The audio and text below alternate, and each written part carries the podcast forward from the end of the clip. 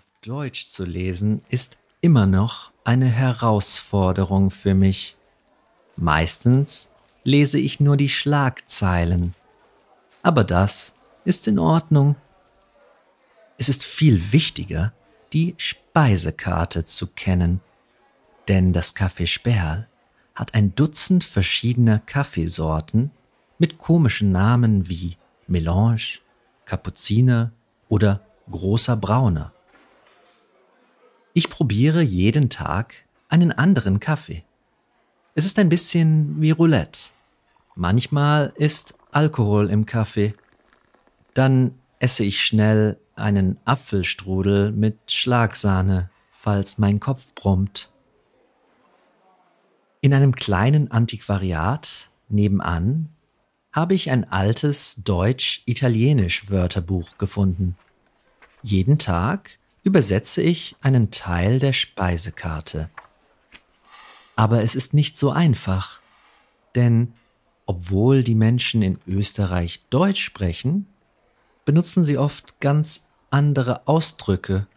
So heißt hier Rührei zum Beispiel Eierspeise, Schlagsahne, Schlagobers, Pfannkuchen, Palatschinken und so weiter und so fort. Die Bedienung des Cafés ist auch keine große Hilfe. Wenn ich die Kellner etwas frage, antworten sie nur sehr knapp, oft mit einem starken österreichischen Akzent. Aber ich habe Zeit, sehr viel Zeit. Und wie sagt man auf Deutsch? Probieren geht über Studieren.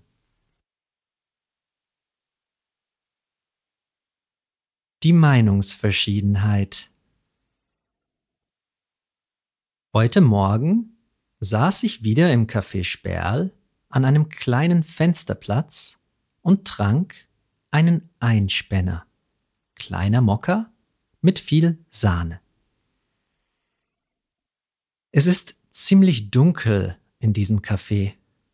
Die Stühle und Tische sind aus dunkelbraunem Holz.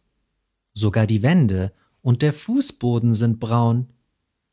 Es ist eigentlich ein bisschen deprimierend, aber anscheinend ist das Café eine Art Sehenswürdigkeit. Denn es kommen immer sehr viele Touristen. Man kann hier sehr gut Leute beobachten. An diesem Morgen sah ich ein asiatisches Pärchen, eine Gruppe polnischer Rentner und ein paar amerikanische Hipster. Aber das Café ist nicht nur eine Touristenattraktion.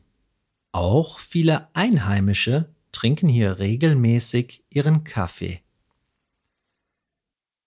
In einer Ecke saß eine alte Wiener Dame mit dicken goldenen Ohrringen und einem kleinen Chihuahua.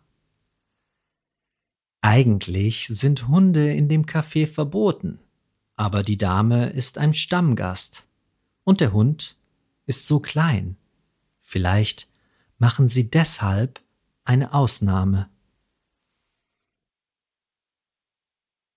Am Tisch neben mir saßen zwei ältere Herren in feinen schwarzen Anzügen. Der eine trug eine silberne Brille, der andere hatte einen gepflegten grauen Bart. Sie aßen Gulasch und diskutierten etwas in schwerem Wienerisch. Ich verstand kein Wort, aber es schien, als ob sie eine Meinungsverschiedenheit hatten.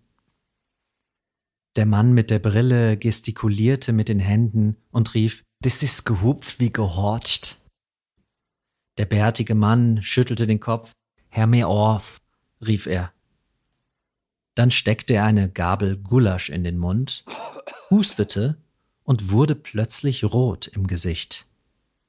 Alfred, sagte der Mann mit der Brille, hast dich verschluckt? Alfred antwortete nicht.